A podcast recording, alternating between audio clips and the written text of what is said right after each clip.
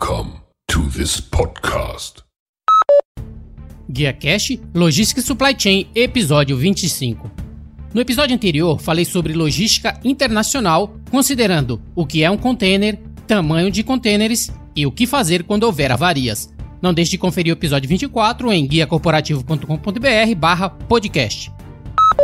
No episódio de hoje, falaremos sobre o tema cabotagem. Você vai aprender sobre o que é cabotagem, cabotagem no mundo e a cabotagem no Brasil. Esse episódio foi feito em parceria com o Guia Marítimo, a ferramenta do comércio exterior, fazendo a diferença por trinta anos. Referência para a logística no comércio exterior, publica informações sobre multimodalidade, portos, cabotagem e tendências quatro ponto zero. Um completo guia de serviços e empresas podem ser consultadas no portal gratuitamente. Mantenha-se informado através do site w w w ponto guia marítimo ponto com ponto b r. O que é cabotagem? Cabotagem é o transporte costeiro sem perder a costa de vista, entre portos dentro do mesmo país. O termo deriva do sobrenome de Sebastian Caboto, um navegador veneziano do século dezesseis que explorou o Rio da Prata em busca da mítica Serra da Prata. A navegação de cabotagem ou costeira, que até pouco tempo era relegada a segundo plano, vem ganhando espaço no mercado multimodal. A cabotagem tem crescido em média doze por cento ao ano na última década, mesmo com a economia nacional estagnada. Uma das principais vantagens da cabotagem é a baixa emissão de poluentes e o número de acidentes. A economia de custos em comparação com o transporte rodoviário varia de dez por cento a quinze por cento e, além disso, a cabotagem reúne velocidade e economia através do planejamento de operações multimodais, o uso de dois ou mais modos de transporte. Comparado ao transporte rodoviário e ferroviário em termos de custos, capacidade de carga e menor impacto ambiental, a cabotagem se torna uma alternativa viável para compor a cadeia de suprimentos de diversos setores. Cabotagem no mundo. Em cada país, a cabotagem segue leis próprias. Como exemplo, nos Estados Unidos, ela deve ser realizada por embarcações construídas e documentadas no próprio país, sendo que tanto seu proprietário quanto setenta e cinco por cento da tripulação devem ser cidadãos estadunidenses. Já na Comunidade Econômica Europeia, havia liberdade para operar na cabotagem de qualquer Estado-parte, condicionados aos navios registrados em pelo menos um dos Estados-parte, navegando com sua bandeira sob regulamentação específica. Cabotagem no Brasil. Atualmente, dois terços das cargas são transportadas pelo modal rodoviário no Brasil.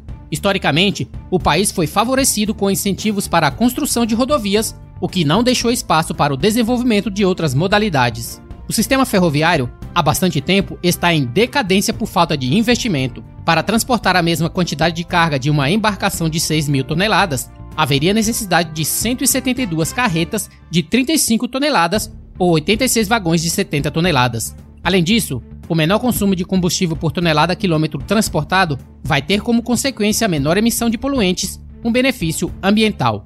O litoral do Brasil, por possuir uma costa de grande extensão, próximo a oito mil e quinhentos quilômetros de costa navegável, incluindo o Rio Amazonas, este número sobe para dez mil quilômetros, proporciona um maior alcance de entregas, favorece a navegação marítima e, principalmente, a utilização da cabotagem entre portos. Naturalmente, a cabotagem ocorre no mar, mas também pode ser feita em lagos ou rios, como acontece em algumas operações de envio de cargas para Manaus. Apesar de seu potencial, a navegação de cabotagem no Brasil está muito restrita à movimentação de poucos produtos, sobretudo ao transporte de petróleo entre as plataformas marítimas e o continente.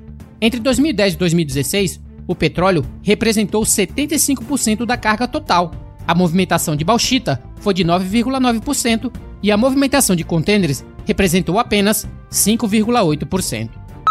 Conclusão desse tema. Embora estejamos na era da busca pela energia renovável e da sustentabilidade, e embora a cabotagem seja um modal de transporte viável e completamente dentro dos parâmetros dessa busca, um dos principais desafios para o desenvolvimento do setor é a legislação trabalhista brasileira, que impõe limites para a contratação e manutenção da mão de obra necessárias, fazendo com que grandes empreendedores e investidores no setor recuem e passem a investir em outros países, onde a desburocratização é ainda mais vantajosa. O Guia Marítimo, tradicional organizador de conferências e feiras, anuncia a próxima Logitech Connect. Acesse guia marítimo ponto com ponto b r e saiba mais. Muito bem, isso é tudo para o GuiaCast de hoje. Amanhã tem mais, onde continuaremos com o tema cabotagem. Falaremos sobre as vantagens da cabotagem, programa de incentivo à navegação de cabotagem em navios estrangeiros e os cinco principais benefícios. E caso queira entrar em contato diretamente comigo, liga através do telefone nove oito sete zero cinco quatro quatro cinco quatro D D D onze São Paulo. Fica à vontade para ligar ou enviar uma mensagem. E caso necessite de mais detalhes, basta ir até o site guia corporativo ponto com ponto b r barra podcast, que vou deixar disponível grátis para download a transcrição desse episódio, com mais e mais sugestões para que te ajude a se tornar um profissional expert em logística e supply chain. E não se esqueça, se você precisa de um guia, considere se inscrever no GuiaCast. Até a próxima, seja o seu melhor, invista no sucesso de outros e faça sua viagem contar. Fui!